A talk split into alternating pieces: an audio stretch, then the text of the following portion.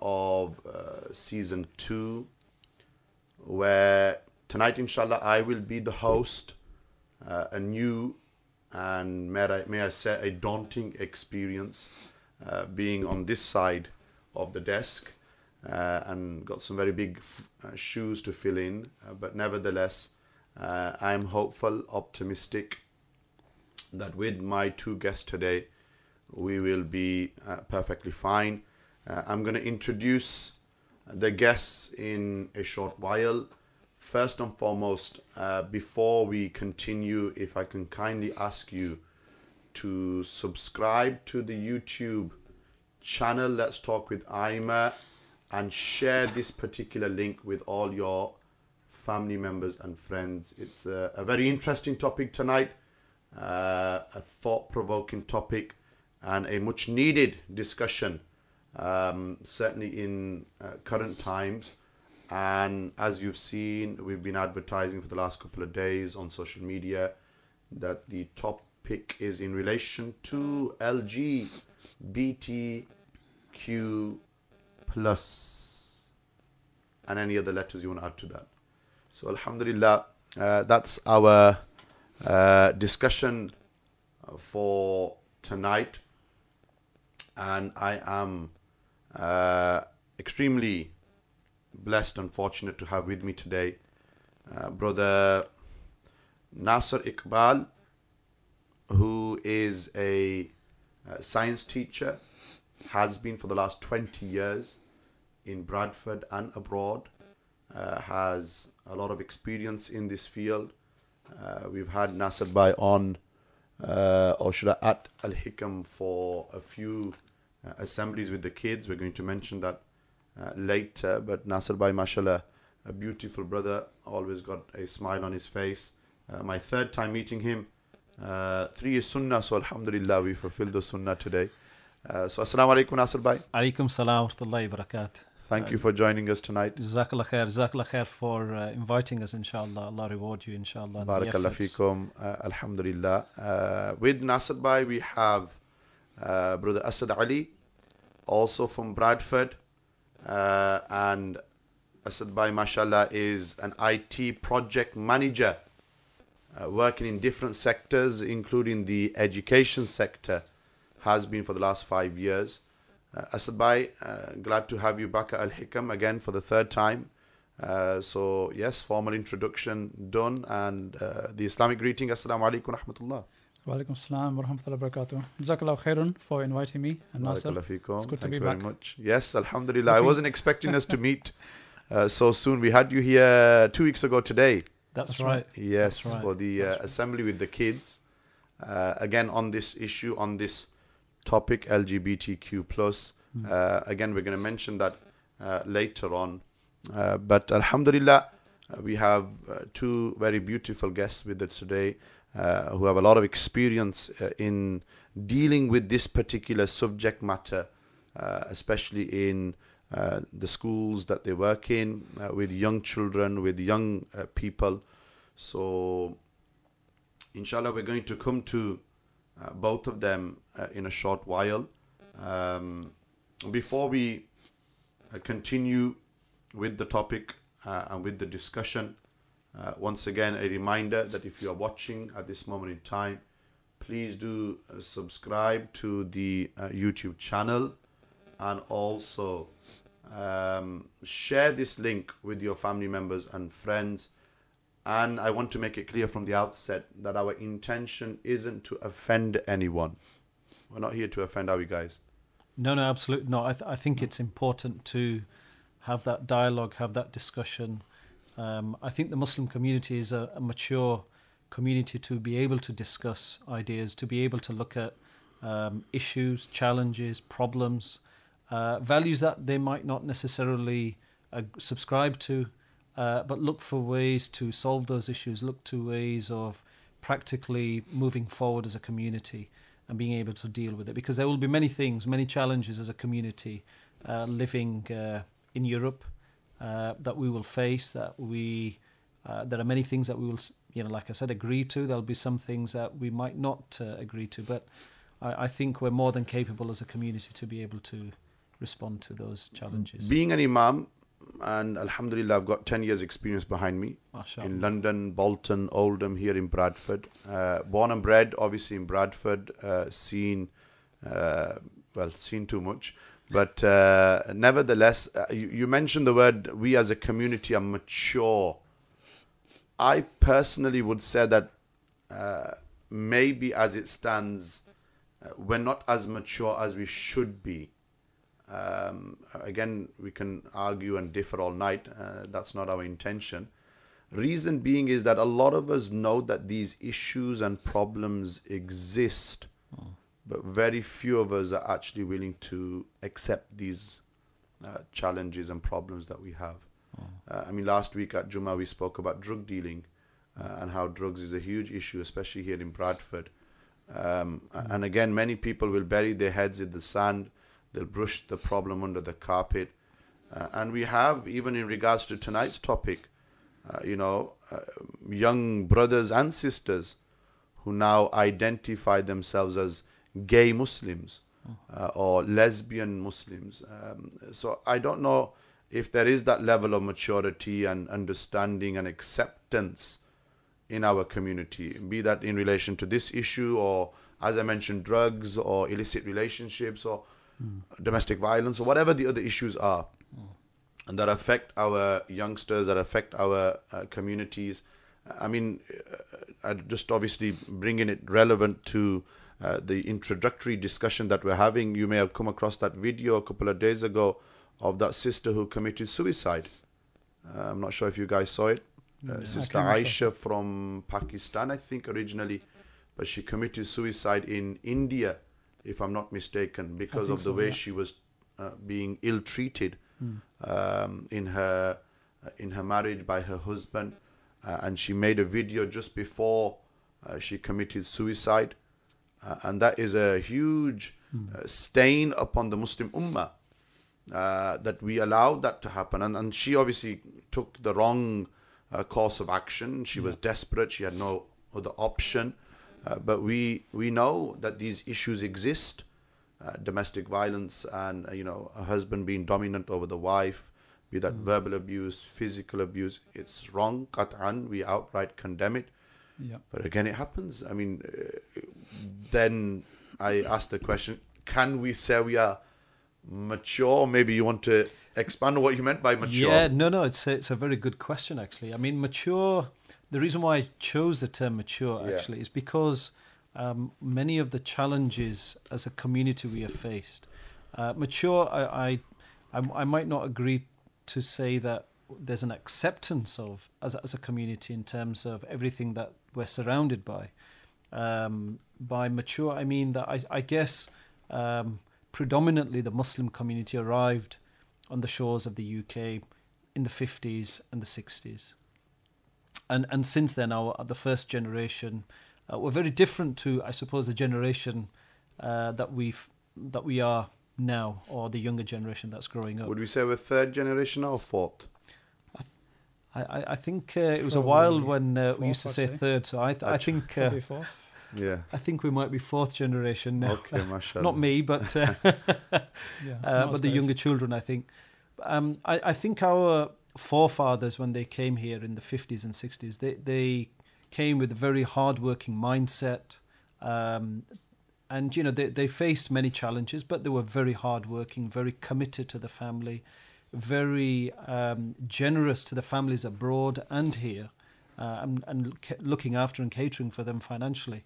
Uh, but since that time, I think we've matured because there have been many challenges that have um, actually matured us in that sense. And what do I mean by that is whether it's um, issues to do with halal meat, whether it's to do with sex education in school, um, whether it's the war in Bosnia, uh, whether it's drug dealing, as you mentioned, uh, that our community was never affected by the, the ills of this society alcoholism, drug addiction, um, suicidal tendencies, and um, you know some of the ills that I guess maybe we sensed were from the society uh, that that we came to. So I, I think it's allowed us to maybe reflect and to think of some of the challenges we have. Um, and these challenges will not disappear. These challenges will actually increase as, as time passes by, and the next generation will have their methods and styles of dealing with some of these challenges as well. And hopefully, we can look into one of them, which is Yeah. about the LGBT issue today. So this is definitely a, a challenge uh, for the Muslims of the 21st century, certainly living in the West, uh, with the influences around our youth, um, be that uh, billboards, uh, um, marketing and advertising.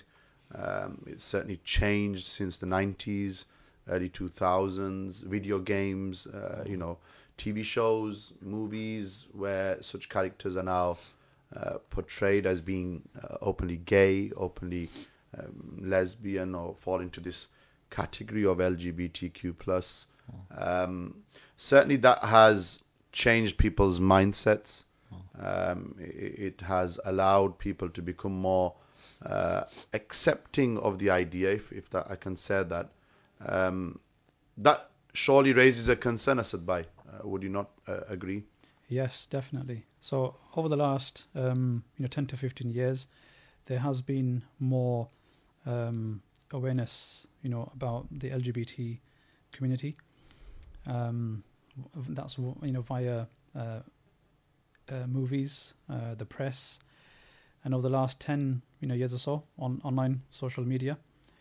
Um, and it's more and more, you know, to use a street term, in in your face type of um, agenda. You know that has. But been, you were actually saying just before we went live that this has been going on for decades now.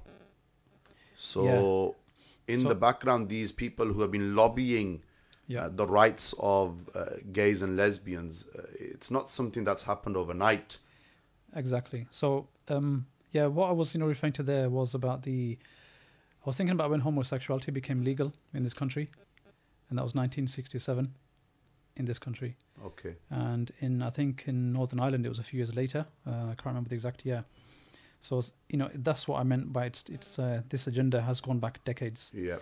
Um, but over the last decade or so, you know, 10, 15 years, like I was saying, it's specifically the wider, you know, type of groupings, which has now become known as LGBT, you know, Q plus and, And this and, and so on. movement, And the I whole think movement they of, dedicate the full month of February to it. History of LGBTQ. You were saying it last time, I think. I, that's right. I, th- I think sometimes uh, s- some organisations and institutions will promote it a lot more than others. But yeah, I think there's allocated times in the calendar, and uh, Hmm. yeah.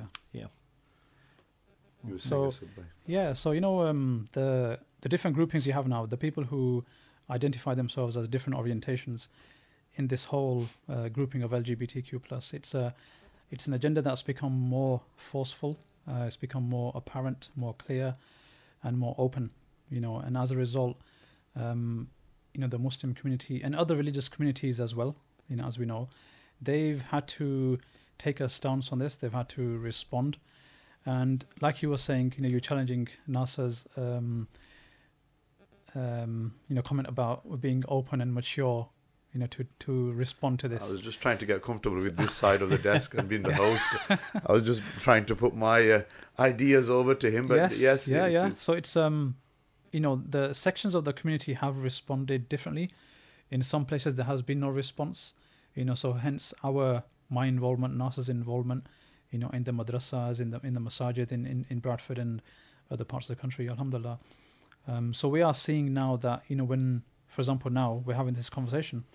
Maybe in fi- five years before, you know, we we you know maybe the institutions in Bradford or other places may not have thought about having this having this conversation uh, because maybe you know we didn't understand how to talk about it, how to explain our perspective, our view. Um, what does Islam say about it? You know, how can we explain from an Islamic point of view, other than saying, yes, we know Quran and Sunnah says it's haram, but because we've not you know dealt with this type of situation, had to respond in this way, you know, to these particular new realities and challenges we are facing, you know, we've not maybe thought about how to respond to this. So that's why I'm seeing, Alhamdulillah, a lot more confidence and So Nasser, Bhai you No. guys, uh, Asad and a few other teachers here in Bradford uh, took the uh, initiative to come together uh, and start doing uh, presentations, assemblies, lectures in uh, madaris predominantly, as well as schools. I'm assuming. Uh, how did that come about? What was the thinking behind it? Asad Bhai alluded to it. Uh, could you talk us through that? When did it all happen? And, and, and what have your experiences been in regards to that? Okay, no, Jazakallah khair.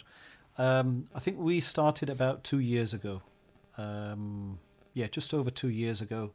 Um, we sensed that there was um, a major drive to to push uh, this type of an agenda. Um, it's already the case in secondary schools. Um, as you, as you know, over the last few years, there's been a contested debate and discussion about uh, sex and relationship education in primary schools. Can I just ask, is it now mandatory that they teach this subject or, or, or The- tackle this from schools? From what I know, I think it's been postponed until uh, this coming September. Okay. Uh, but schools will, at this stage, will be discussing and looking at how to deliver that in their curriculums. Um, it, what you're right, it was initially supposed to be uh, this September uh, academic year that had just gone. Yeah. Um, but I think they've the government may have realised that they've not really given enough time for consultation with different communities. So I think they've extended that. Well, time there frame. was that uproar in the Muslim community uh, when when this um, this news came uh, to our attention. What they um, wanted to do. I mean, again, going back to the point that I was mentioning that they will they have been lobbying this for, for many years now, um, and and debating this in in Westminster and uh, whatever else channels that they debated in. Um, uh, so there was that uprise and uproar in our Muslim community then. Um, do you feel that that was too little, too late, uh, in that sense? Or? No, ab- absolutely not. I, th- I think it was the expression of a community, uh, and it was the expression of parents um, about really feeling very concerned about what's happening uh, when their children are left at the doorsteps of the school. Um, what you've got to realize, and when, when I speak to my father and, and their perception about schooling and education, um, is you know you, you learn morals, you learn good etiquettes, you, you you become a good citizen, you you become you know you excel academically, and and there's a huge amount of trust that's uh, handed over really from parents to to the school uh, setup. Um, I, I think the parents were kind. I won't say all of the parents, but I think there were some elements of naivety on the on behalf of our parents, um, especially when you begin to look at the curriculum and realize actually there are elements of the curriculum that might not necessarily agree with some of the values that the Muslim community has, or let alone many other communities have as well. Um, and as a result of that, when parents did start to inquire, they began to realize that, well, hang on a minute, we, we can't really allow sex and relationship education for our children. It, it clearly conflicts with our views about family and society. Um, to the point now when it became almost mandatory. And this case that you highlighted actually is a very interesting case in Birmingham. Um, that there was um, parents protesting outside the school. There right. was, um, and the state really got involved to the point where um, individuals were prevented from, uh, or, or- well, were restricted actually from entering a particular vicinity within the confines of the school. So. Um, Do you not feel that's a contradiction? That on one hand we're saying freedom of speech is a free world, uh, and and this agenda is being forced down our throats, or certainly it's as I mentioned when we uh, asked Asad Bhai the question that it's uh, you know it's mainstream now, isn't it? I- Be that in TV shows and movies and advertisement and so on and so forth, social media as you mentioned.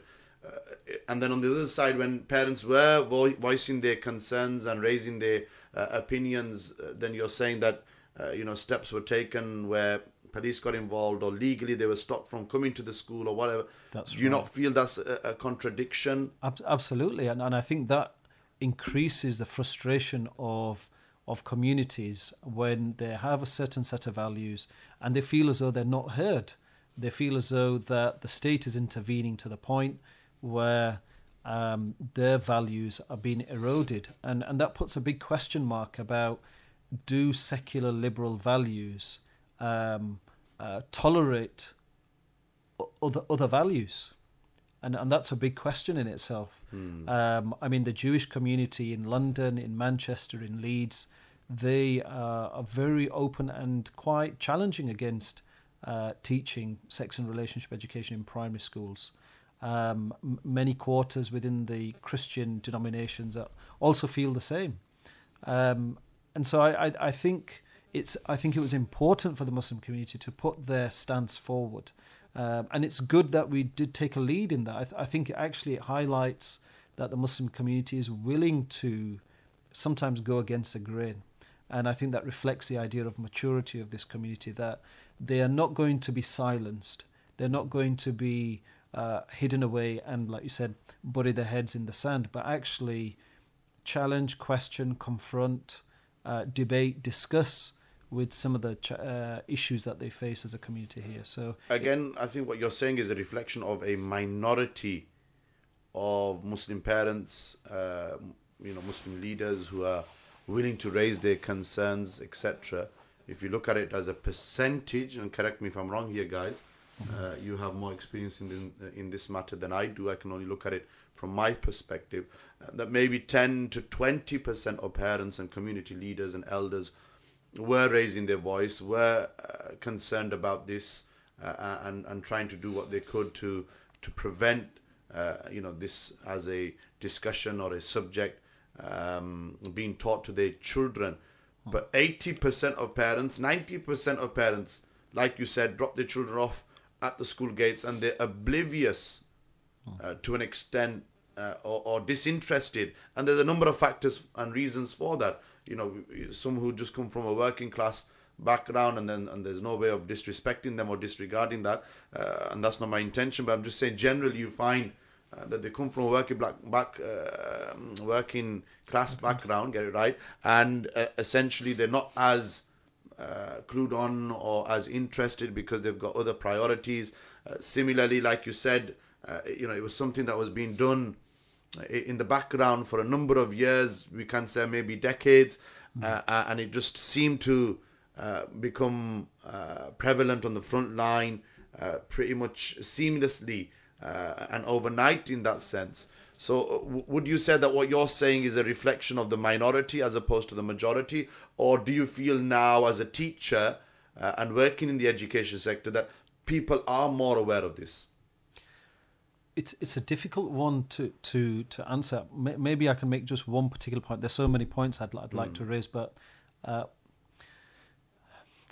probably the easiest way to say it that is that there's a there's a silent majority who are opposed to it, but because of the values subscribed by a state, um, it ends up being uh, the opinion of the society as a whole, or it's perceived that the majority accept it. Actually, there's a lot of people who don't really accept it. Um, my interaction with uh, adults as well as students, um, they might remain silent because that doesn't necessarily mean that they subscribe or agree to those values. Um, but they could be ve- ve- vehemently opposed to it, but they've not said anything at that moment in time. Um, but when you, the the person who's running the show, if there's a few individuals who are running the show, but there are thousands who are part of the audience, those individuals who are running the show can make it seem like the majority uh, opinion. And I think that's what's happened here. I I think my experiences of, of being at school when I was a young kid, I mean, it was not it was not tolerated. Not I won't say not tolerated, but it was um, it was not an acceptable lifestyle. Um, I, I, think that's probably a polite way of of, of saying it. Um, Fast forward 20 years, 30 years, yes, dare I say 40, uh, you know, it, it- it's completely different now, isn't it? There is an acceptance to an extent. I, th- I think there are the pressures of public opinion to sort of if you speak against certain values, it's uh, it's shunned because those are quote unquote uh, prescribed values of the society or the state. Um, but that does not mean that communities who don't agree with those lifestyles um, are not able to express their opinions. I mean, it's well known where religious communities uh, stand uh, with regards to uh, you know so with this particular issue, you're saying that two years ago you guys all came together. Uh, how many were there in a team in this team of uh, teachers? Uh, we had about six, seven that came the first time to Al Hikam in 2019, I think, That's right. There's quite a few brothers who are involved. and Um, sisters. Yes, Yeah. um, that's right. Uh, Up and down the country, in fact. Um, I mean, I would say a prelude to this was some work that began probably about 10 years ago, if I can maybe slightly Okay, uh, change the topic, when sex and relationship education became an issue. Um, and there were presentations that were delivered in uh, masjids and madrasas, uh, predominantly masjids. Um, and I remember delivering one um, to a madrasa not far from the city centre um, because it was trying to create an awareness about what is sex and relationship education Hmm. and w- what is being taught to your children.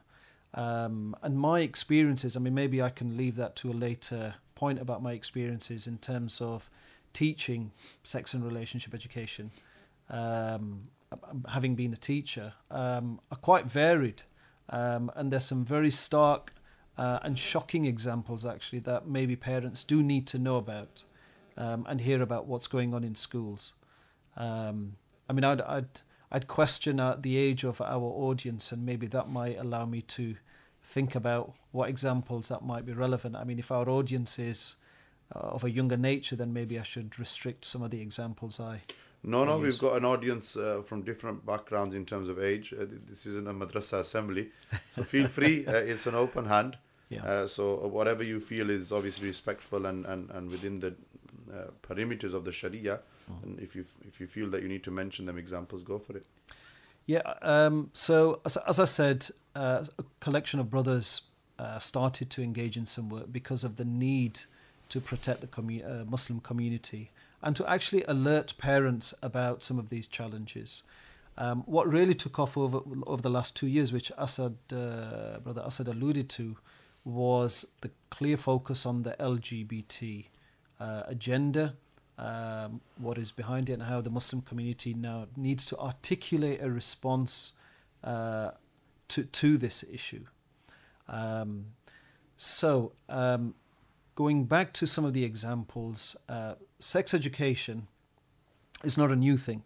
I mean, I still remember as a young kid, I, I, I couldn't really understand what the fuss was about, why some stu- students or uh, some of my friends were removed from class because of a sex ed- education lesson.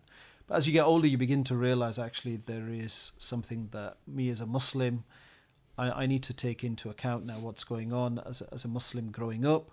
Do I agree to this? Do I not agree to it? As a parent, what where do I stand? What should I do? Um, so over the last couple of years, we started to go to quite a lot of uh, madrasas. Alhamdulillah, many many madrasas and masajids have been uh, open uh, and very welcoming, uh, including Al Hikam, inshallah, uh, to allow us to really access uh, students and parents to be able to raise this issue. Um, so I think the community has been very warm on this issue because we're still looking for avenues and approaches about how to raise this issue with schools, with governors, with other parents, uh, with like-minded individuals from other communities as well. Um, how do we present our case, and how how do we intellectualize this idea uh, to the authorities? And, and do you feel to an extent that you've achieved that, Asad Bhai, uh, since you've started this, uh, you know, this process of dialogue with the children predominantly and parents and and others? Do you feel that you've achieved what you set out to back then? We are achieving, um, but there is, I think, still a long way to go. Um, we have had in, in, in Bradford and surrounding areas, you know, some madrasas, um, a number of different discussions, events. So, you know, for example, here we did the you know the children's assembly. Yeah, Alhamdulillah, Back in 2019, you guys came and did with the Yeah. boys, That's and right. I think the sisters then came and did the, the girls' side. There was a girl side. That's Uh, right. and then we had you two weeks ago as well, uh, just to refresh their uh, knowledge on this subject matter, yes. uh, an online experience. Um, so that was uh, two weeks ago. So we've had three assemblies uh, over the last two years on this um, on this concerning on this issue. uh, issue, uh, LGBTQ. And, and I think the the intention with the assemblies um, is just to educate, isn't it, and, and to raise awareness and, and to give the uh, the young uh, minds an Islamic perspective on this discussion. Yep. Um, like you said earlier, we can say that uh, it is haram, as mentioned in the Quran and Sunnah. We're going to come to that discussion later uh, and, and mention them uh, verses of the Quran and Hadith and Mubarakah. But it's just about having that dialogue uh, and giving them a different perspective, uh, narrative, understanding, uh, and- not just allowing them to be brainwashed uh, and their minds polluted by what they uh, what they hear and what they see in, in school and out of school as well. Yeah, exactly. So the other you know kind of things we've done is um, have like um, you know um, ustad uh, teacher workshops. So to talk to the teachers, you know, about this issue and how best to you know present it to the their, their classes. Um, so that's you know for the ustads. We've we've done a, a community one. Off the top You of your know? head, how many madrasas would you have said that you visited in the last two years in Bradford to raise awareness uh, and to In educate Bradford? youngsters on this issue? About 13, 14, 15 or something. That's good to hear. Yeah. Between Different 13, 15. denominations, I'm assuming, different Absolutely. Different, Yeah. yeah. sects in Um, that sense. Yeah. you know whatever our, our you know madhab is and fiqh is and, and so on Yeah. um, you know as, as muslims and as a, as a community you know we believe in the kalima uh, we have more to be unified on than to be disunified on so you know these are some of the things where you know the qata'i issues the definitive issues in islam um, and particularly those you know which with the the community and our youth are now facing as a challenge Mm. Um, you know, alhamdulillah, what we found is all the, the you know the, the madaris and the institutions we've spoken to, they they are unified. Um, a few, you know, they, they they they were actually quite active in this already. You know, they're doing their own lessons and own discussions for for some time. You know, so we provided them some uh, input in, into that journey they're already having, uh, they're already taking. So it's been a very good experience. And you know, to um, to answer that question is that we are, uh, alhamdulillah, achieving as we're going along, you know, but there is a lot more to do. Like you were saying, you know, linked to that point, the reason I said that is because, um, you know, you were saying 80, 90% of people, you know, they'll ignore. They don't know how to talk about this. Uh, they may not take any action. It is a sensitive know. issue. I mean, imagine our parents having the dialogue and discussion with us. Yeah. Uh, you know, okay, we're a bit more, uh, you know, certainly with yourself, Nasser, by, uh, you know, your father maybe of, of, of the second generation. You know, maybe he wouldn't have had that dialogue with you, or maybe he did. I don't know what your experiences were growing up, but No, no. Um, I don't think. Uh, I, th- I think the, the closest thing was uh, Boy George and Culture Club. I don't know. That might be showing my age uh, a little bit. Um, but yeah, it was. Um, it was not really a conversation. It just was kind of like dismissed or left, laughed at, and maybe just as a passing comment, because it was just not the norm. But I remember as as I got older.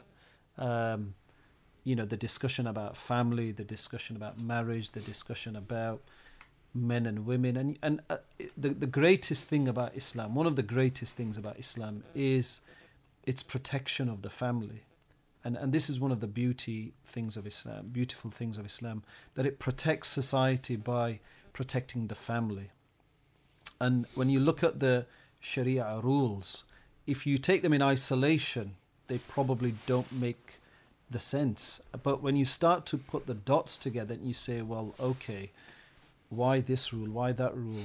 Why is there separation between the sexes? Why, why all these rules about marriage? You realize actually the rules are there to protect and preserve the identity of the family. It's the bedrock of the society. And, and similarly, uh, similarly, should I say, with this particular issue, uh, Islam and, and the Sharia is very clear and staunch uh, that the uh, the punishment, the had uh, for uh, this particular sin, uh, sodomy, homosexuality, uh, is uh, essentially uh, that uh, due to the, um, the the severity of the sin and the corruption that it can cause in the land, uh, some fuqaha have gone as far as saying that there is nothing less than the death penalty. Uh, you know, Imam Malik, for example, saying that throw them off the uh, the cliff and, and, and after them throw a boulder. Uh, and they were very severe and staunch in this. I mean, that's obviously uh, where Sharia law applies and is practiced and so on and so forth. So it, it's always been to, like you said, the Sharia uh, puts these uh, qawaid and, and rules in place to protect the family unit uh, and also to protect fasad and fitna uh, and corruption uh, in the earth as well.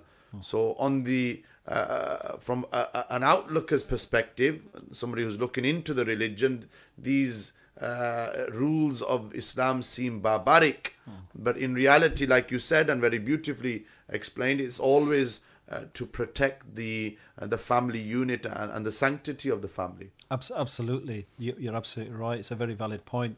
Um, sometimes we use the term severe nature, but actually it's a deterrence. Yeah. And you're right, it's to preserve and shape that society and mold it to particular values. Um, so, and anything to do with extramarital relationships, anything to do with dishonoring um, a man or a woman, um, anything in terms of meeting in seclusion, all of these things, all of the Sharia rules relating to the social uh, setup of the society, Yeah. absolutely protects uh, the family unit. Yeah. And this is why Islam is a complete code of life. It's not just about ibadat and muamalat, but it's also about your life in the home. It's about your life in your community That's uh, and, and society at large. And it's important uh, that we continue this process uh, process of educating people, uh, and that's something which you guys are doing really well. I mean, uh, taking it one step further. I mean, that's you guys uh, when you're at work, when you're a professional, when you're a teacher, IT manager. What about a home? Uh, I mean, I'm assuming both of you are parents. You've got your Yes. children. Yep. Alhamdulillah. I've got two daughters as well. Uh, both of them very young. We're now having that dialogue and conversation at home, uh, me and my wife, about do we send them to a state school? Uh, there's so many cons as opposed to the pros um, of sending them to a state school. So, as parents, how would you say that you go about protecting your children? So, where, mashallah, you're doing these workshops and uh, lecturing and pre- presentations in madaris and schools, and you've been doing that for a while now. I mean, that, that's protecting other people's children. Yes. What are your experiences with your own children? So I would say um, with with my children that you know I've I'm having these discussions. Um, your eldest is, and my eldest is nearly nine, 19. mashallah. Um, mashallah. Asad and then- looks a lot younger, doesn't he? Uh, Absolutely. yeah, Jazakallah. Um, she's 19, and then my Mashallah. other daughter is 17. Allah. Uh, my son is 14, nearly 15, and my, my youngest daughter, Alhamdulillah, she's um, she's eight. She'll be nine. They're just all at that stage where they're gonna skip one, you know, move one year forward, Gee, gee, give a month or two, right? But um, you know, my wife and I, um, you know, Alhamdulillah, we've been active in da'wah and discussions uh, for many many years, and you know, as part of our up, the bringing up, up bringing up of our children, um, you know, those questions you just asked and those topics you raised, you know, as as concerned parents, you know, we so when we, was we the first time them. you had a conversation with, with your eldest daughter or any of your children on this matter? Um, the first time, um, you put me on the spot. To be honest, I can't remember the first time, Okay. but it was a long time ago. okay. Um, and especially over the last three years, Yeah. you know, it's because it's the children are seeing it online. The children are seeing it on social media. Yeah. They see it, you know, in the day-to-day cartoons sometimes, the programs, you know. So as as parents, you know, you, as a concerned parent, we started talking ab- t- started talking about these things with the children, and hopefully, you know, when, we carry on the discussion, you know, and the way we talked about it, you know, in the, in the uh, assemblies, and with the teachers, you know, we've talked about these, you know, the whole concept of LGBT, and then you know the wider societal issues linked to this. You know, the society we live in, you know, uh, Islamic law against you know secular law because we live in a secular country. Yeah. Although officially it's you know it's Christian, but it's a secular country, so man makes the rules and laws, and you know the parliament, houses of parliament, the government, they decide what is right, what is wrong through legislation. So not just you know because LGBT is is it's a it's a topic within a wider you know kind of bubble, and it Yeah. hasn't just arisen out of nowhere The, independently. the ramifications and consequences of that agenda is, is far reaching, yeah. you would say. I Yes, think that it is. summarizes that. It is. Um, so you know, with with my children, you know, Alhamdulillah, um, you know, both my wife and myself, we're quite active in this. We haven't, you know, shun away from it. Good. Um, good. And it's you know different to so the at question. home and obviously in your professional life. Yes. in both yeah. sectors or both aspects. You're quite active. You're saying. So in the professional work, uh, my work, you know, so my colleagues, I, I discuss it with them, you know, when the topic arises. Sometimes, so and especially a lot of the, you know, the non-Muslim colleagues, they, it's uh, for some, you know, a lot of them, it's a private thing.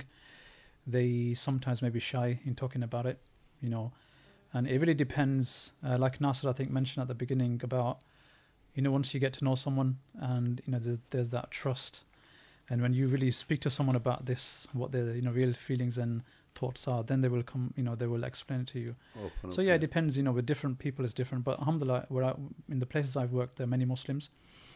Um, you know locally here and other places. And um, you know I've, I've been involved in the masjids for a long long time. So you know everywhere i go i, I certainly discuss it i definitely discuss it home, People do bring to our attention. In fact, brothers messaged me. Uh, one of my students, Jewel from um, Oldham, he's actually messaged saying that he discussed this um, podcast with his niece earlier on today about LGBT being the uh, LGBTQ uh, being the topic of discussion, and he actually said and mentioned in the message that uh, his niece's uh, RE teacher, she actually discusses uh, LGBTQ with the students at school, and she's a Muslim. So you're saying that you've had dialogue and conversations. Obviously, we- can only speak about our own personal experiences, but there are, uh, and that's him sharing his personal experience. There's other experiences where, obviously, if you read um, certain uh, social media posts or uh, what people put out there, uh, you know, it, it's a common thing where you guys are taking a brave stance and going against the norm and saying that it's wrong and you know you're expressing your right to religious freedom. We do find sadly unfortunately some muslim teachers in schools uh, primary and secondary schools who actually are pro lgbtq so what where do we draw the line and, and, and, and are they right to go down that route would you say or uh, is there a need for them to rethink the, their strategy and process I, I, th- I think you're absolutely right. They, they will need to rethink uh, their strategy and their process. I think they need to align their perspectives maybe from their religion, from their deen. Um, and I think it's important that those individuals um, do engage with pe- people who have a religious background. Um, otherwise, I, th- I think what you can end up doing is taking ideas that are actually the predominant ideas in the society um, and think that they're acceptable. So I think it's important to re- always reassess that uh, is my stance on this from uh, from what perspective is it? Um, am, am I taking an Islamic view? Am I taking a secular view? And if you start to take a secular view but have an Islamic belief, you're going to find all sorts of contradictions with your ideas. And as a your own. person, you're going to be conflicted that's right. with where you stand, and, and then obviously that's going to uh, come Impact your across to the life. students as well. Yes, it'll, it will it will come across against the students, and also in your own life as well. You you'll have a particular belief, but then your behaviour may not reflect or necessarily reflect reflect uh, your your belief. So I, I think you're absolutely right. I think it is important uh, not to just. I mean, it, it may be perceived as uh, only teaching, but actually there are some elements of values that conflict with the Islamic values as well, and I think th- those are things that need to be raised. So if it's to create a discussion, to to get an opinion or an assessment of people's views, and um, for example, euthanasia. Euthanasia is um, the the right, or I won't say right, but all the idea of the individual wanting to take his or her own life. Now, Islam's view is quite clear on that. That life is sacred; it's something uh, sanctified in Islam, and and it's not for the individual to take uh, that right, uh, but rather it is a right of Allah Subhanahu wa Taala. Um, and so, what we don't do is take the opinion of the society because the society's opinions actually fluctuate, they change, and Western societies with liberalism secular liberalism has constantly been changing. The parameters of morality uh, and the goalposts have been forever changing. So, why would you want to take a yardstick which is forever changing compared to the yardstick which Allah and His Messenger have given us, which is very clear, very fixed, and very firm? Hmm. Mashallah, very beautifully uh, explained. And, and Asad Bhai was obviously sharing his experiences. Asad Bhai, uh, similarly with your children, uh, how did you go about having this conversation with them? Uh, any advice that you can give to those who are watching? Um, and, and similarly, uh, how did then the kids respond to the, the conversations and the dialogue that you had with them? Um, I've got three older children and I've got two younger children. So the two younger children, I mean, my youngest, he's 10 months old. So um, I, I won't have this conversation just yet. I won't have the conversation just yet. Uh, but my elder uh, kids, I mean, I remember having a conversation with them um, about there, there were other issues. There have been a range of issues that have arisen as they've grown into their teenage years. Uh, and that's when they begin to experience some of these discussions in school and they start to formulate their own understanding and reassess what I'm hearing is it a reflection of what I believe in and what I am and what my true values are. And there's always that reassessment. And I think that's why parenting is, is so crucial and critical at this moment in time. Definitely. Because our children, when they're 11, 12, 13, 14 years old, they are formulating their own ideas. And if we if we don't intervene and guide them and support and help them and hold their hand really hold their hand in this journey whilst we are parenting them then we're going to lose them um, but so coming back to the point i mean i remember having a conversation about there was something slightly off the topic but it was to do with uh, prevent and uh, terrorism because it was the thing going back um, I'm talking about eight, nine years ago, yeah. uh, because my eldest is 21 now. So, um, so I remember, you know, him quite vividly going into sc- school and raising these issues, and um, it was important. I felt it was so important about he understands where he stand stands on this issue, and and how he can articulate those things um, in a school environment. Um, I, I think something quite specific wasn't raised about LGBT. Um, but I do, I do remember having a my, my cousin's son having a, very frank and open discussion with his teachers about this issue. Um, and sometimes you don't become very popular. Okay, but you know, at the end of the day, it's not about being popular mm. with the hmm. teachers because it's about putting your right f- foot forward and putting your case forward um, and never being scared of actually what the society or what your friends may uh, say about that issue. So if you've got a point of view, which is the Islamic point of view, then you, you have a right to express it and let it be known. And, and don't, don't allow something the opposite to your opinion become the dominant idea. In fact, the Muslims should be very courageous to raise these points uh, within the school setting or within the family setting that's not again uh, the the the norm. Uh, Sadyun, unfortunately, we see many masajid uh, and many ulama um, and I'm not just looking at Bradford. I'm looking nationwide, uh, who might shy away from having these discussions. Um, many madaris, I mean, 13 uh, madaris in two years. That's what you said, right? Uh, but looking at it proportionally, I think we've got 129 masajid slash madaris here in Bradford. So 13 is what? Maybe 10% if that? You can cut out the last year. Okay, yeah, because that's a bit because, of a write off um, for everyone, isn't it's it? It's a bit of a write off, yeah. Yeah, yeah. But generally speaking, so uh, the two, three years, I mean, you know, madrasas have been online, like we had you guys in two weeks ago. Mm. You know, they could have explored that option. But uh, why is it, do you feel, that masajid are not really tackling this issue? Imma Hazrat, scholars, uh, with the exception of a few uh, who are not tackling these issues. Do you feel it's a generation thing? Do you feel that masajid generally uh, touch more upon, uh, you know, the historical events that have taken place as opposed to current issues and challenges and problems that we face? I mean, you guys obviously, uh, both of you born and bred in Bradford. So yep, I wasn't born here. Oh, you wasn't born. I've lived in London, you know, for about ten years of my Achha, life. Earlier, yeah. So yes, okay, you've had a, after that, you know, Bradford. a bit of an open uh, lifestyle in that yeah, sense. London is very open, isn't it?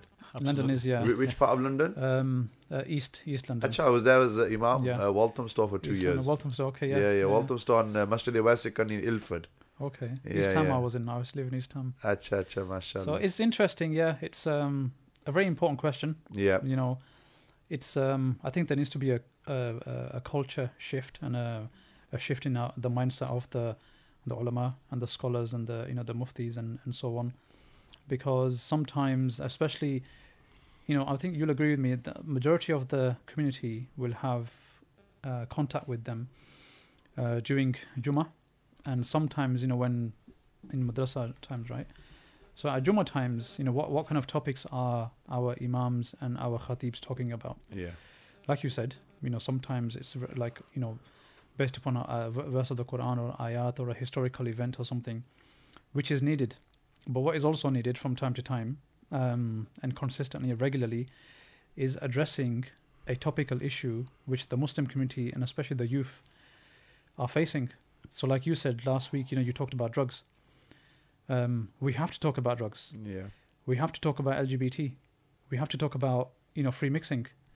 We have to talk about um, like you that you know young girl who took her own life. Yeah. Every level of our community, we need to start talking about. If we don't know how to talk about them, let's ask the question. So you know when we we presented you know to many many madaris, we came here. We had to sit and think about that first. We had to think about what's the best way to address this. What is the issue we're talking about? You know, what's the agenda with LGBT? What's the problem? What's what's the thing? What's the best way to talk about it? And that's how we slowly developed. And you know, the the the beauty of da'wah and conversation is this: when you when you talk, when you listen to these people and you listen to their arguments back, then you develop more thinking and you develop you know Mm. a, a better way to talk. And that's you know as as as you know you know as Muslims we are instructed to do you know to uh, have conversation with wisdom, you know, with hikmah, with evidences. that when you speak to the people, be kind, exactly. generous, don't be that's harsh right. uh, in your nature. I think that's very important that's right. because in this particular uh, uh, topic and discussion, it's very easy to offend someone. So, mm. Nasib, how would we go about uh, having this discussion without offending anyone? This is a re- really good point, actually, um, because what we need to do is discuss the idea and, as you mentioned earlier, separate it from the person. This discussion is not personal to a particular individual. It's So not, again, it's similar to what we said a couple of podcasts ago: hate the sin, not the sinner. Yep. And that's something we've got to keep in mind when we're having that dialogue, when we're having that discussion. Good, okay. Absolutely. Um, I mean, some of the points we need to, some of the points that we have raised with madrasas um, as part of the presentation has been about um, important themes that have been connected to LGBT.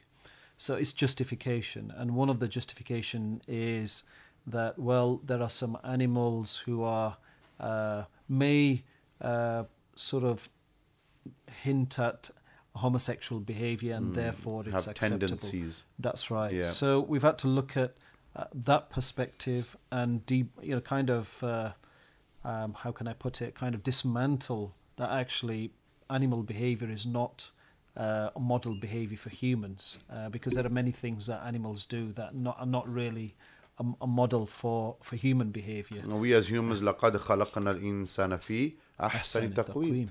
We've been created in the best of forms, uh, and, and ultimately we are, uh, you know, the, the greatest of Allah Almighty's creation. Uh, afdalul makhluk. So uh, there's definitely a difference between animal behavior and human behavior. That's uh, right. Uh, and that's something I think you highlight in the PowerPoint as well, mm. uh, presentation with the kids. Uh, and, and tackle it from that perspective so that's good yeah can i mention point on this so you know when i was talking about this with my with my children my son said how do they know that animals do it because of that reason yeah so it's a really good question isn't it you know how do the the people who say as a proof of lgbt that lions, for example, male on male, penguins, you know, they they studied their behavior. How how do they know, and why did they use it as a proof? So I thought Hmm. that was a very good question. Um, to which you said, to which I said, well, they they don't know. All they're doing is they're observing the behavior, and and drawing their own because conclusions. you, you yeah, and drawing their own conclusions because people can't communicate with lions and penguins and other Hmm. you know animals. Yeah. So I thought that And- was and- good. Yeah, and, and they don't have the thought process that we do. Allah has elevated us. Hmm. And one of the key distinguishing feature is the faculty of thinking and deciding um, and following his guidance or, you know, neglecting his guidance. So the mind is a very powerful tool to distinguish between right and wrong as well. And on this particular issue, guidance has not just come in the Quran, yani Surah Al-A'raf, if you look at verses 80 to 84. Uh, similarly, in the Ahadith Mubarakah of Rasul Akram uh, sallallahu alayhi wa alihi wasallam, uh, narration mentioned in Jami' al-Tirmizi Sharif, uh, where the Prophet sallallahu alayhi wasallam said, Inna akhwafa ma akhafu ala ummati amalu qawmi lutin. Uh, the Prophet ﷺ said, uh, Sayyidina Jabir is the narrator, that the thing I fear the most uh, for my people is what Lut alayhi salam's people did. Yani sodomy, homosexuality. And like I said, Allah Almighty makes mention of this um, in uh, Surah Al-A'raf, uh, which is the seventh uh, chapter of the Quran, verse 80 onwards. And then, like I was saying, it's not just in the Quran, uh, which is another element and aspect of the discussion you have uh, when when delivering these presentations and having these discussions with the kids. It's also the same message in the Bible, the Injil, in its original form. Uh, it's the same message in the Torah and all of the divine scriptures of Allah Almighty Jalla wa'ala. So man has moved away from what Allah has ordained and Rasulullah sallallahu has ordained uh, for his ummah. And like you said, we are following our own whims and desires uh, without using our own intellect and uh, rationale to justify our actions. Uh, and- in all honesty, uh, i- i- there's no real way of justifying it, is there? No, no. Um, so there were other things that we, we do focus on in the presentation. Sorry if I just come back to G, G, G. Um, That was my religious input, by the way. So you it's, it's, it's such an important point. G, I, G, you know, G. this is uh, although we haven't focused on that. it- Yeah. we have to realize actually the discussion is pinned on this premise about G, what, G, what of does course. Islam, uh, v- how is- Islam views this uh, act or this kind of lifestyle. which qat'an uh, homosexuality a major sin from amongst the kaba'ir uh, and it is qat'an haram sodomy. And it's impossible for someone to say that i'm gay and muslim at the same time. Uh, especially if you consider that act to be lawful. Uh, doing it as a sin but not considering it to be lawful uh, wouldn't take you outside the folds of islam. But certainly, if you were to consider it lawful, then that person would be a kafir uh, because you're making something which is haram into uh, lawful, yani halal. Uh, so i i- it's not possible, uh, and it's uh, something which uh, contradicts uh, the the ethos and the norm uh, that you say that you're a Muslim, but at the same time you you identify yourself as being gay. I, I think there was a documentary a couple of months ago, uh, and during lockdown we all watched a few documentaries. I think this issue was tackled uh, on BBC uh, uh, regarding the uh, nature or the homosexual behavior among certain um, individuals in Pakistan. I don't know if you came across this. Uh, it- it's I- I something didn't, worth no. uh, you know looking into and watching uh, and it was mind-boggling uh, how this is even a bigger issue and more strife in a muslim country i.e pakistan uh, you know and, and and it's it's it's it's, it's something which uh, again it, it was mind-boggling when i watched it but uh, you know it, it's happening out there. And, and and you know young muslims are identifying themselves as being muslim and being gay at the same time. And and this is muhal this is impossible. It contradicts. So uh, how you know these conflicting um, uh, arguments and like i said going back to the question and the discussion that we're having having this discussion without offending anyone. But sometimes it's not possible to have the discussion without offending because they're saying if you're saying you're gay and you're muslim then uh, sorry brother you, you know It's it- a contradiction. that's not possible yeah. is it So it's like you know a Muslim saying, uh, "I'm a Muslim, but and, and I'm a drug dealer. yeah Uh, I'm a Muslim and I'm a womanizer. yeah You know, I'm a Muslim and I'm a thief, or I'm a Muslim and I'm a murderer." So it's a contradiction, you know, because the Islamic point of view on these things is clear. Uh, you know, they're not allowed. Uh, like you said, most all of the scriptures, you know, from uh, from uh, Allah subhanahu wa ta'ala, the original uh, scriptures, the ones that we believe in, um, you know, it's forbidden. But the society that we live in, um, you know, and point very good point you mentioned about, um, you know, how, how do they uh, present this? How do they show the proofs and, and so on? And it's done in a way where you know the the society here, you know, it's um, it's a secular society, like I was saying before, it's not a um, a religious society. So that means that when it comes to public life, the rules and the laws are made by human beings. You know, the the government that is elected, you know, so the government we have today, they're the ones who legislate what is right and wrong. So in 1967, they legislated homosexuality is now right, whereas before it was wrong, and you could actually go to prison for being, um, you know, saying I'm a homo- homosexual in this country. You know, a few This years was ago, prior to 1967. That's right. 1967. That's it's right. actually uh, uh, because I was a student of yours two weeks ago. It's actually also um, illegal in how many states or countries in uh, Africa? In majority of them, Just Yeah. one. Yeah, and it's, It's only only- lawful, it's only lawful in one. one Yeah, yeah, the majority. which is South Africa. That's right. South. Africa. Out of all of the states and countries in uh, um, uh, Africa. Africa, the whole Yeah. continent. Yeah. Uh, so again, there's some places that still uphold uh, human values. This is a Mm. human, uh, you know, Yeah. it's not just a religious argument and discussion. It's it's against the uh, the norm uh, of human nature, uh, where the, the the cliche is what it's always been uh, uh, Adam and Eve, not Adam and Steve No, Adam and Steve. right? Yeah. Or as they say, Adam and Steve, right? So uh, you know that's that is his human nature. So uh, so you're saying prior to 1967, if anyone identified themselves as being ho- homosexual, they'll be imprisoned or uh, They could go to- they could go to-? I don't think there was. It wasn't as severe as the the uh, the punishment wasn't severe that severe. Okay. Uh, they could potentially go to prison, uh, depending on what they did, maybe publicly or something. Um, but the, the reason for mentioning that was that um, you know the the concept of what is good and what is bad, if it's left to the mind of man, it constantly changes. Hmm. So in the you know 50s, 60s, 70s, it was um, sorry in 60s and and 50s and before, it was outlawed. Yeah. Um, and since then, you know, we've seen, um, as you mentioned at the beginning, this whole agenda, you know, to bring this, um, you know, more and more into the into the the, the front, and to to legalize it Yeah. based on the trends of you know what people are saying in society. But that's one of the another argument, you know, that that is put forward that, um, you know, so this is, you know, it's it's our freedom, this is our choice. We you know we're able to do what we want. Um, so when you know, as Muslims, when we say that, look, this is you know, like you were saying, Adam is is uh, Adam and Eve, not Adam and Steve, and from an Islamic point of view, you know, and religious point of view, it's it's not allowed, and and so on, which we know is correct. Yeah. So, and then the response to that from you know the proponents of LGBT is that you know this this is you know it's quite backward. You know your religious stance is quite backward. Um, and then like you know Nasser was saying, okay, let, let's get into the discussion then. Okay, what what are you proposing? You know, what why why is it you believe LGBT uh, or identifying as such, you know, is is correct? And then we get into these discussions about okay, well, one proof is that the animals are you know they they show these behaviors Which Nasser touched upon. Yeah. he's touched upon that and the an, another one is that um you know where um, times are, are moved on we're in the modern world Mm. right and you know we have to move forward and this is progress so it's linked to that idea of you know good and bad you know being decided by man. So and this is why i mentioned in, in the in the in the 60s you know homosexuality was was legalized.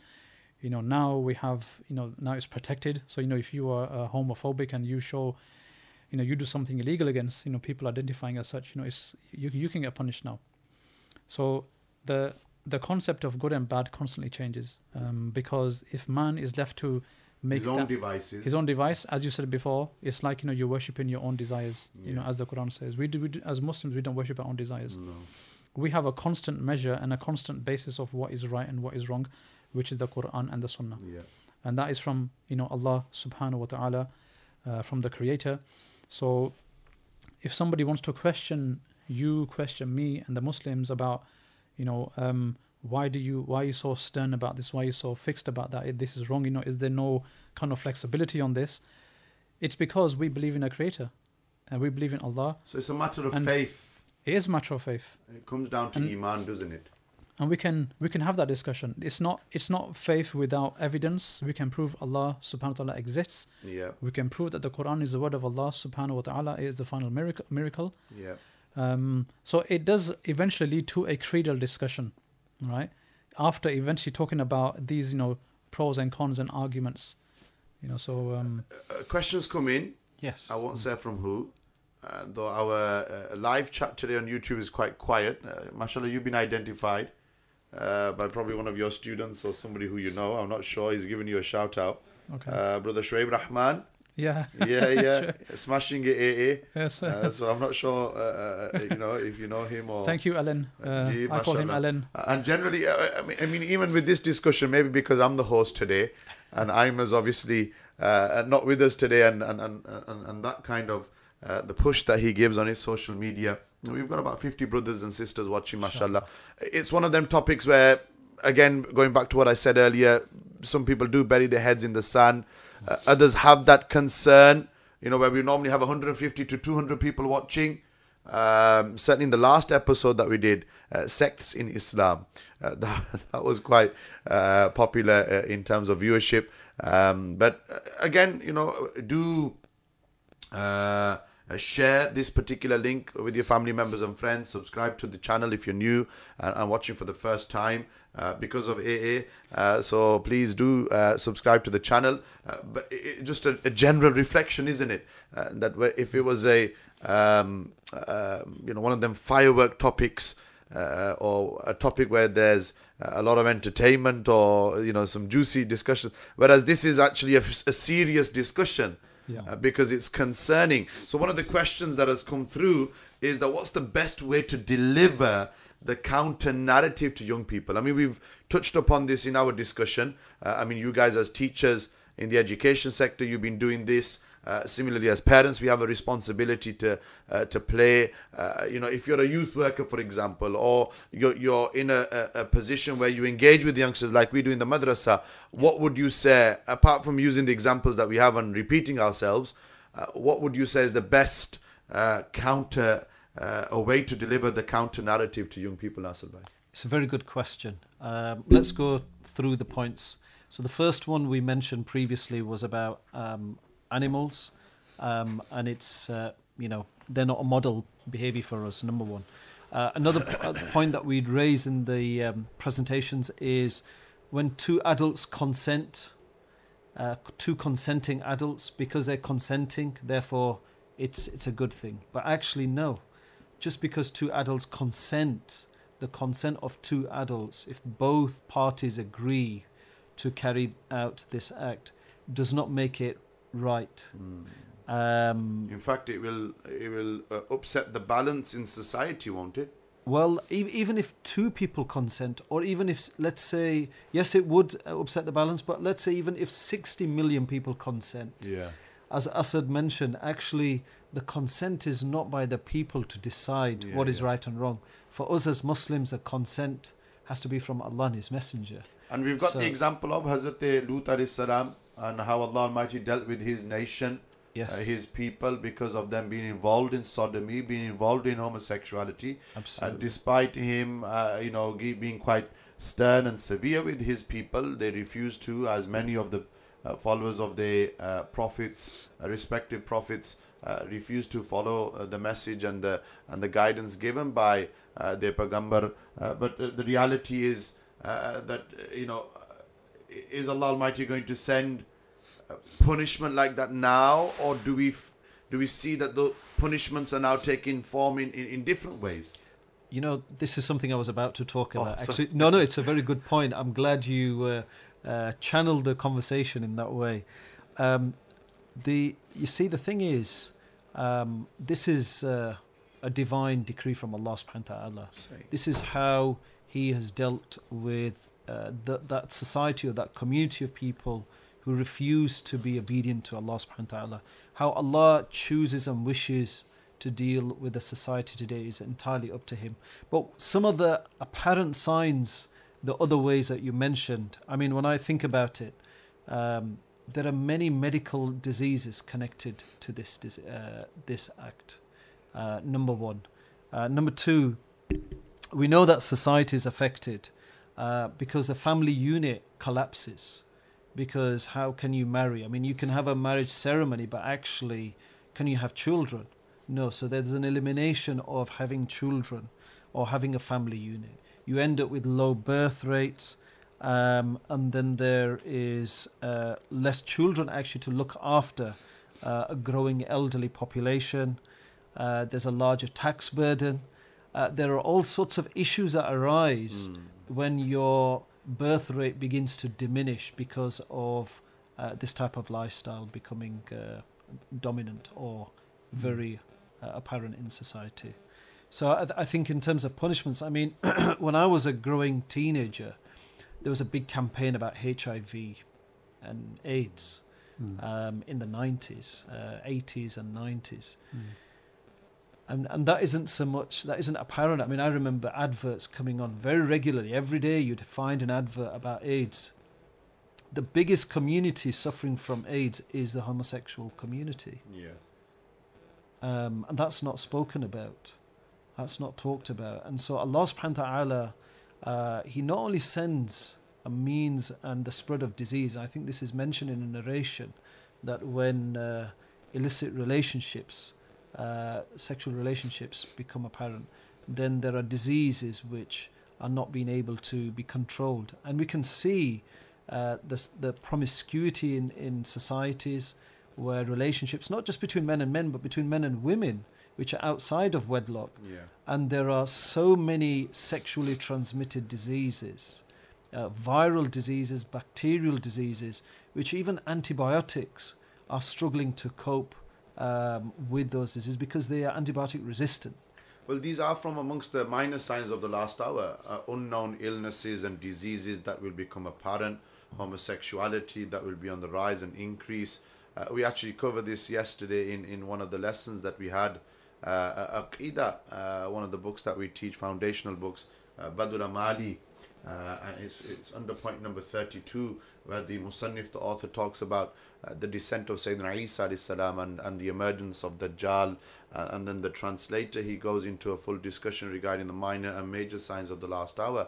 Uh, and there is a narration where the Prophet said that uh, there will come a time where uh, an individual who is a young boy, he will be wide for in terms of uh, proposal. Uh, a man will make proposal towards a young boy just as eagerly as he would want to make a proposal to a virgin girl. Uh, these are the words within that narration that the Prophet ﷺ mentioned. So uh, there is that element to it as well. But that doesn't mean we just take a, uh, take a step back and say, oh, ये तो वैसे क़यामत की निशानियाँ Mm. that we don't need to say anything, we don't need to do anything. But rather, we'll all be questioned upon uh, what did we do to deal with these uh, challenges and problems, which we've touched upon throughout this discussion. It's not just LB, LGBTQ, uh, but the other challenges and, and, problems in our community, I mean, كُلُّكُمْ راعٍ وَكُلُّكُمْ kullukum عَنْ رَعِيَتِهِ. The Prophet mm-hmm. said, mm. each and every one of you is a shepherd and you'll be asked about your uh, your flock and you'll be mm. asked about uh, what you were given guardianship over. Uh, you know, an imam regarding his muqtadis, uh, uh, a husband regarding his wife, a father regarding his children, so on and so forth. So mm. we all have this responsibility and we have a role to play uh, be that as teachers in school, be that imams in madrasas and asatiza, uh, be that parents in our homes. So we can't afford to just take a very uh, laid back, uh, a relaxed approach and attitude to this. Uh, rather, we've got to be active, we've got to have conversations with our children, we've got to know what uh, is being taught in our schools. Um, we've got to ask the imams in the masjid to at least touch upon this subject and talk about it, if not in the uh, madrasa, then certainly on the Jummah occasion. And if we don't play our role, then uh, you know, just like the previous nations were punished by Allah Almighty. Like I said, we're not going to get a uh, a, a, a, a, a bolt of lightning like Qawmi Musa got. Uh, like, uh, like in the uh, opening rukus of Surah Al-Baqarah or uh, you know the floods like uh, Qawmi Nuh salam suffered uh, now uh, the, the reality is that punishments come in different ways. And diseases and illnesses that were not known like you said HIV and AIDS and, and all these things uh, where even antibacterial uh, and medicines and, and injections and whatever else it may be doesn't really uh, find a, a cure for them. So we've really got to wake up uh, and understand that we have a responsibility. And if we don't fulfill that responsibility then punishment will come in different ways mm. and it could be uh, in the way that uh, uh, that Allah Almighty takes uh, uh, rizq away from you, mm-hmm. uh, and, and, we don't realize it, and we and we think yeah, yeah we're praying five times a day, and we're doing what Allah Almighty has commanded us to do. But the Sharia isn't just about doing the do's, if that makes sense, but it's also about staying away from the don'ts as well, mm-hmm. staying away from the prohibitions. Sharia is of two folds. يعني تعمرون بالمعروف وتنهون عن المنكر and, and we often focus upon ta'muruna bil ma'ruf namaz paro roze rakho zakat deo hajj par jao very rarely do we find people who are actually willing to make a stance and, and say uh, uh, uh, that it's not just ta'muruna bil ma'ruf tanhauna tanhauna 'anil munkar as well that is very important No, this is a very good point. To be honest, you're, you're absolutely right. We're living in an age where, you know, we we've seen uh, oppression, racism, we've seen abortion. We're living in an era where there's Islamophobia. All of these forms of oppression that are happening in front of our eyes. What what do we as a Muslim do? Do we just ignore it and say, "Well, look, I've only been asked to pray"? and turn my back to all of these responsibilities? Or is the Muslim who fulfills his obligations to Allah, who prays, who fasts, who goes on Hajj, who is active in the community, who looks after his family, who obeys his parents, and who also gives his due right to people in the society and warns them as the prophets did? Of course, the, the Muslim is the one who does all of those actions. So he becomes a, a holistic personality he doesn't think that it's only himself that he has concern for. The fikr is not just for himself, but the fikr is for the ummah of And Muhammad this is why the Prophet sallallahu alaihi wasallam said that this ummah is jasad wahid. It's one body, and It's one any body. part of the body that is affected, the whole body, uh, in essence, then feels the pain and suffering. That's Uh, so if it's not affecting us outright or per se, uh, then we can't just dismiss the issue because it could be affecting someone else. Abs- Yeah. Absolutely. So this example you mentioned, it was a very good example. Mm. I, although I wasn't aware of the the lady who committed suicide. Yeah. This is this Mm. is something that every Muslim needs to think about. What did I do? What is my responsibility when somebody commits suicide? What could I have done? What is my responsibility? And it's not about whether them being Muslim or not. You see, the Muslim has a responsibility to his society, to save that society, to protect that society, to remind them of this message of Islam. And so our obligations are far beyond, you know, just me praying and me fasting. Inshallah, it is that, but it is much more than that. Do you feel to an extent, uh, Asad that authorities have failed? Politicians, uh, you know, councils to an extent, uh, hearing the voice of the Muslims. And we, we, especially in Bradford, without taking names, we do vote for Muslim councillors, Muslim uh, MPs, politicians. Uh, to an extent, uh, you know, we're very disappointed when they don't really raise our concerns and issues. I do know there's a party whip and there's lobbying and all that kind of stuff, and I'm not naive to that. Uh, but to an extent, do you feel authorities have failed uh, to voice the concerns of Muslims? And be careful in what you say, by the way. yes. Um, so I've had this discussion many times, and Yeah. uh, the answer is yes. Um, I do feel, and many Muslims do feel, that the people who we elect, you know, as MPs or councillors, specifically the Muslim ones, uh, they have failed us in raising this discussion and standing up for the Islamic point of view and the Muslim community's point of view.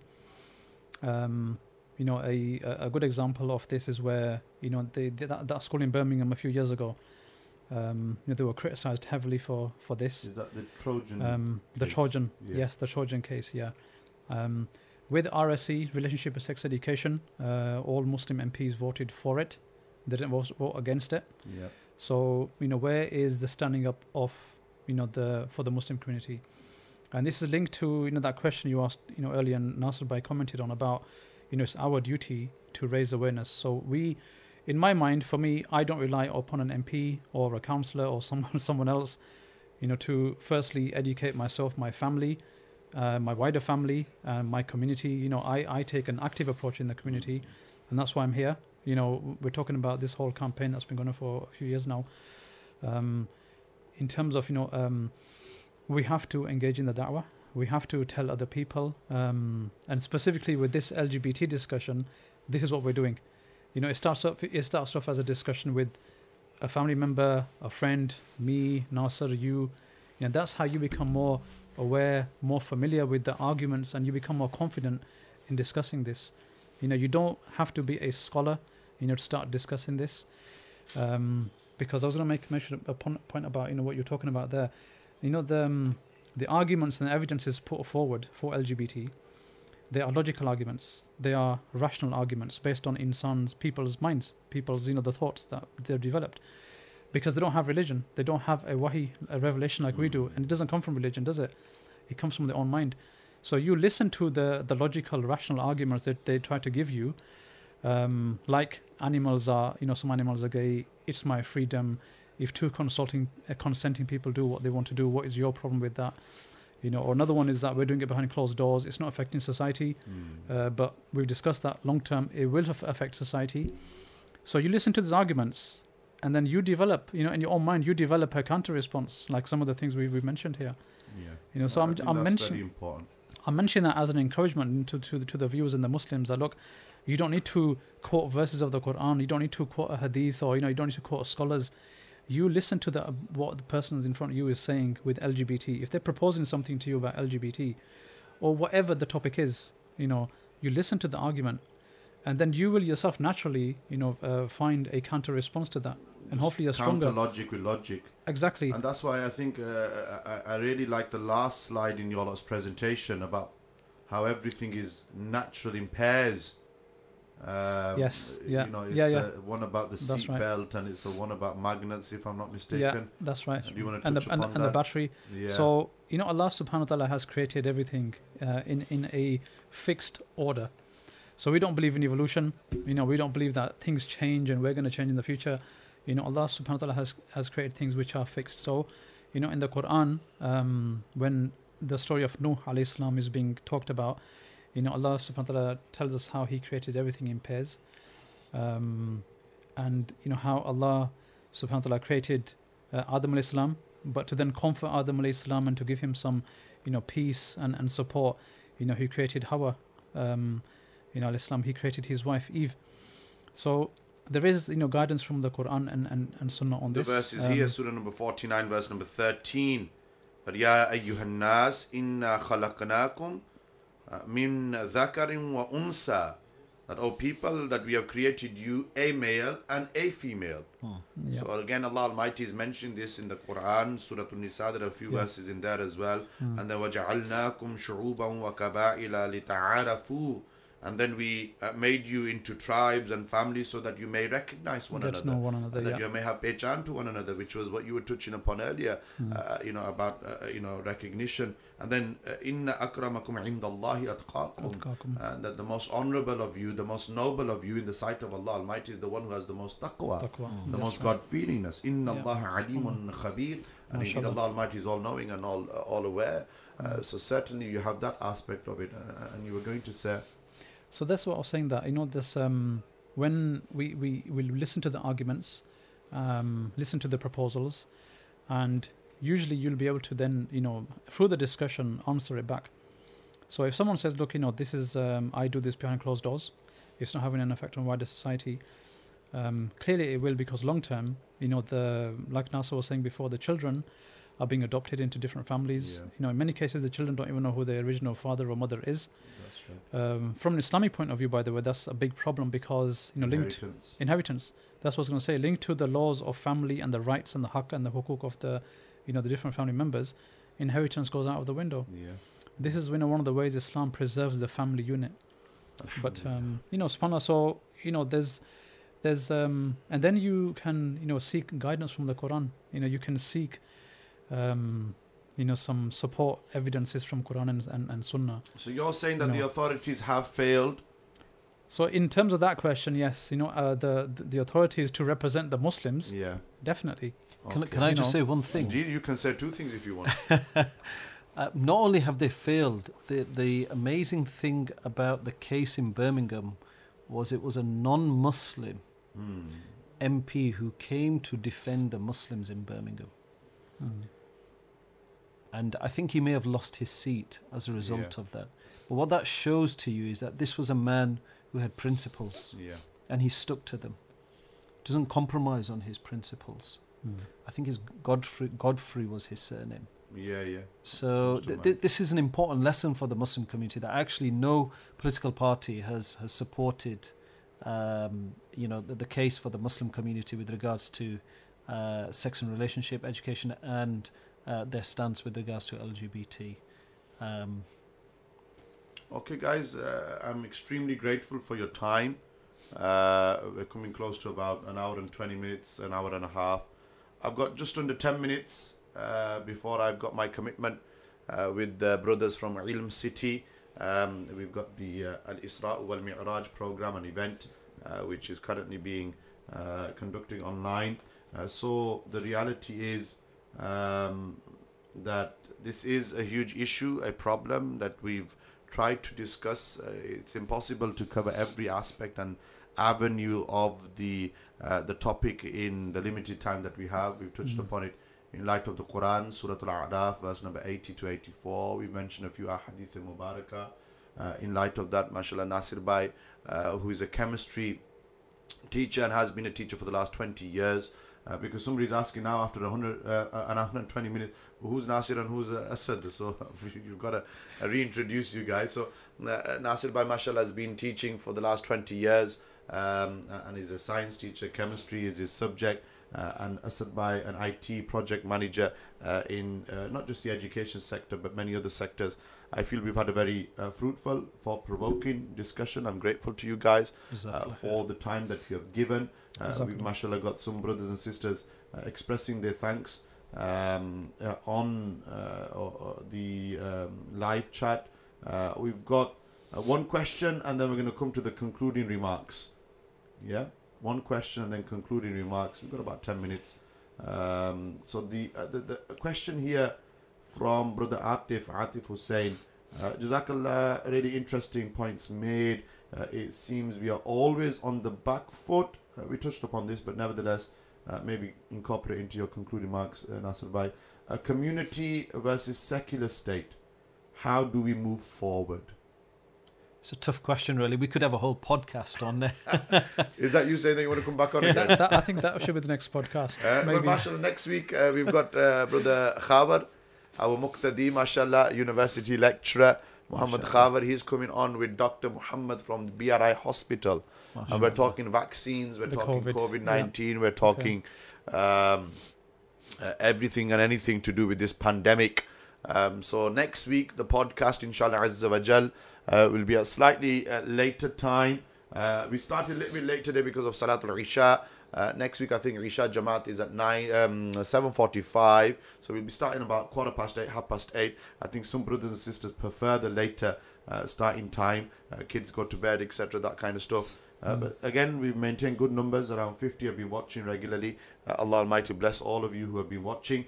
Uh, so yes, we've got uh, Khavar Bhai and uh, Dr. Muhammad on next week. Hopefully, we can get you guys on uh, for another topic. Uh, I think you guys have been uh, well received, and, and it's, a, it's a pleasure to be in your company. Uh, and Alhamdulillah, usually uh, in the last two meetings, it's just Assalamu alaikum, yeah, do your presentation, wa alaikum salam, okay, Allah niwala. Uh, so it's been good to have you guys sit here and, and, and pick your brains and, and really get your ideas on this issue. Um, so, yes, I think this is a good way to conclude anyway. How do we move forward? Um, I'm going to look at a few things if, if Asad doesn't mind, um, and I'm sure maybe Asad's got his views as well. Um, I think we need to look at it from the point of view of you as a family unit, you as a school, and you as part of the community. Yeah. You as a family unit, um, as a parent, would have to think about the conversations, the delicate conversations that we need to have with our own children. Um, and that's going to be critical because we need to develop our own children. So that, that, that is very important. And as I said, I, th- I think part of the objective of our presentations is to equip our young children with a mindset to be able to handle that conversation. Number two, you as a parent and schooling. I know we sort of touched on this about Islamic schools, state schools, um, homeschooling. Um, whatever the setting is, because can I just say, not only is it obligatory upon state schools, but it's going to be imposed upon Islamic schools. Um, and there's a further process of registering with homeschooling. I think the state is quite Okay. worried with regards to uh, people falling out of the net, so to speak, from Mhm. within the values that they want to promote. Hence, Um, why having the counter narrative and the discussion and dialogue with children at home is absolutely imperative. Absolutely, exactly. Yeah. That's the point we're trying to get across. Yeah. Um, so please don't feel that your children should be left at the mercy of the school. Be active, be a governor, um, have the conversation with the deputy head, have a conversation with the head teacher, have a conversation with the head of year. If you feel uncomfortable with that, ask what is your policy about sex and relationship education. Yeah. Get involved, speak to the governors. So please don't think, oh, I'm just feel feel frustrated and not do anything. Take the action, be proactive. Are parents allowed to opt their children out of these lessons, or is it going to be mandatory? Um, they will be allowed to, uh, from what I know, um, but I don't know whether that clause is going to be removed. Um, so this is why I say it's so important, so crucial for the parent to be proactive in, in the schooling of the child. You, you know, one thing I always say, you know, teaching the child is fard upon the parent, which means when your child goes to school, it's still your fard. It's not the fard for the school to teach your Or the madrasa teacher, or the imams have to do everything. That's exactly so. The fard is the the obligation is upon the shoulders Yeah. is upon the shoulders upon the parents. So when the parent drops them off at the school, he or she should think, okay, if the fard is upon me, I better find out what they're going to teach them Yeah. because I'm going to be asked about that, not the school. So take that responsibility with the schooling. And the third point is with regards to being a member of the community, is that we as a community we need to raise our voices, we need to be proactive, we need to, um, you know, make it clear about how and where we stand. Let our Islamic schools make a clear stance. That's why I think it requires bravery. We need brave uh, Islamic school principals. We need brave Islamic school teachers to, to voice their views and express their opinion from the Islamic stance. MashaAllah, very good concluding uh, remarks from Nasir Bhai and how we all need to become more active uh, and, and, and really uh, be on the front line, uh, not just as parents but also as professionals. I mean, professionals, not all teachers are willing to uh, be as brave as you guys, like I mentioned earlier. Uh, some actually uh, do fall into this uh, let's go with the flow type of uh, mindset and mentality. Bhai, uh, no pressure, a couple of minutes just to conclude the podcast, and then inshallah we will take ijazat. Jazakallah khair. So, in addition to what Nas has mentioned, I think you know uh, I would encourage uh, everyone who's listening and everyone in the community just to start to have that conversation. Start a conversation. If you have not talked about this, you know, with um, someone in your family, somebody maybe in in, in the masjid or um, a, a- a teacher or someone who you feel confident with, you know, ask a question um, and just start that conversation. Because, like I was saying before, that's how it starts. You know, um, and then we'll understand more around this topic, how we should talk about it, how we should understand it ourselves. Um, uh, other things we could do is if in your local masjid, you know, the Imam Sahib hasn't talked about this, you know, or other things which are happening in your family or community, you feel, you know, that should be talked about, things which are happening now, you know, ask the Imam, you know, can you talk Well, about need this? to get through the committee first. Uh, that's another again uh, or, you know, hurdle the- and obstacle. yeah, so I mean, you know, th- that that's another podcast in itself, isn't it? You we, know, we, we, we talked we talked about this. Uh, what was the topic again? Uh, imams in the 21st century, and then we did uh, the role of the masjid in the 21st century. yeah. That went Yes. down really well uh, uh, at the beginning of this second uh, season. And again, brothers and sisters, if you're watching and you haven't seen any of the previous podcasts, then please do uh, have a look on the YouTube channel. Let's talk with Ima, uh, and you will find a, a lot of uh, productive discussions. Uh, we also had uh, mental health uh, and raising awareness regarding that. Um, so yeah, definitely Mhm. check them uh, podcasts out. So yeah, I, I know what you're trying to say. Sometimes it's maybe one person whispering in the ear of the Imam Sahib, but oh हमने एक बंदा कितना कुछ कही सकना था कितना ही सकना Take a few friends with you, you know. अच्छा you know Imam Sahib uh, feels a bit threatened and Yeah. packs his bags Take a few friends with you. Um, so you know, and and uh, you know that final point about just a reminder to everybody is that you know, um, like you were saying, enjoining good and forbidding evil, Yeah. uh, which is da'wah. You know, giving nasiha, advice to other people, it is a, is a duty of every Muslim. You know, so it's not simply enough to say I'm praying. You know, I'm covering myself in the Islamic way. I'm looking after my family and forget everybody else around me. Um, you know that that's wrong because as as a Muslim you should be concerned for your neighbors, you should be concerned for your community, you know your family definitely, and you have to engage in this you know conversation which is da'wah, and that's an obligation on us, just like you know salah, fasting, hajj, and and so on. Definitely. So Thank you very much, guys. Jazakumullah khairan. Allah Barakallahu tabarak wa feekum. ta'ala bless you. It's been a jazakallah khair. beautiful Thank you. discussion. Uh, very beneficial, very fruitful. Hopefully, those who are watching have also benefited as well. Uh, inshallah, Inshallah. Azza like I said, next Friday evening we got uh, Brother Muhammad Khabar and Dr. Muhammad on with us uh, or for episode uh, 8, if I'm not mistaken. Then we've got two more episodes uh, for this particular uh, season, season 2. I think I'll probably be the host uh, for the remaining episodes. Um, but nevertheless, we are grateful to Nasir Bhai, we are grateful to Asad Bhai uh, for the time that they've given. Uh, Allah Ta'ala bless them, reward them. Very insightful discussion. Uh, and yes, uh, finally, once again, uh, if you can, please do share this podcast, subscribe to the channel. Until next Friday, Assalamu alaikum wa rahmatullahi.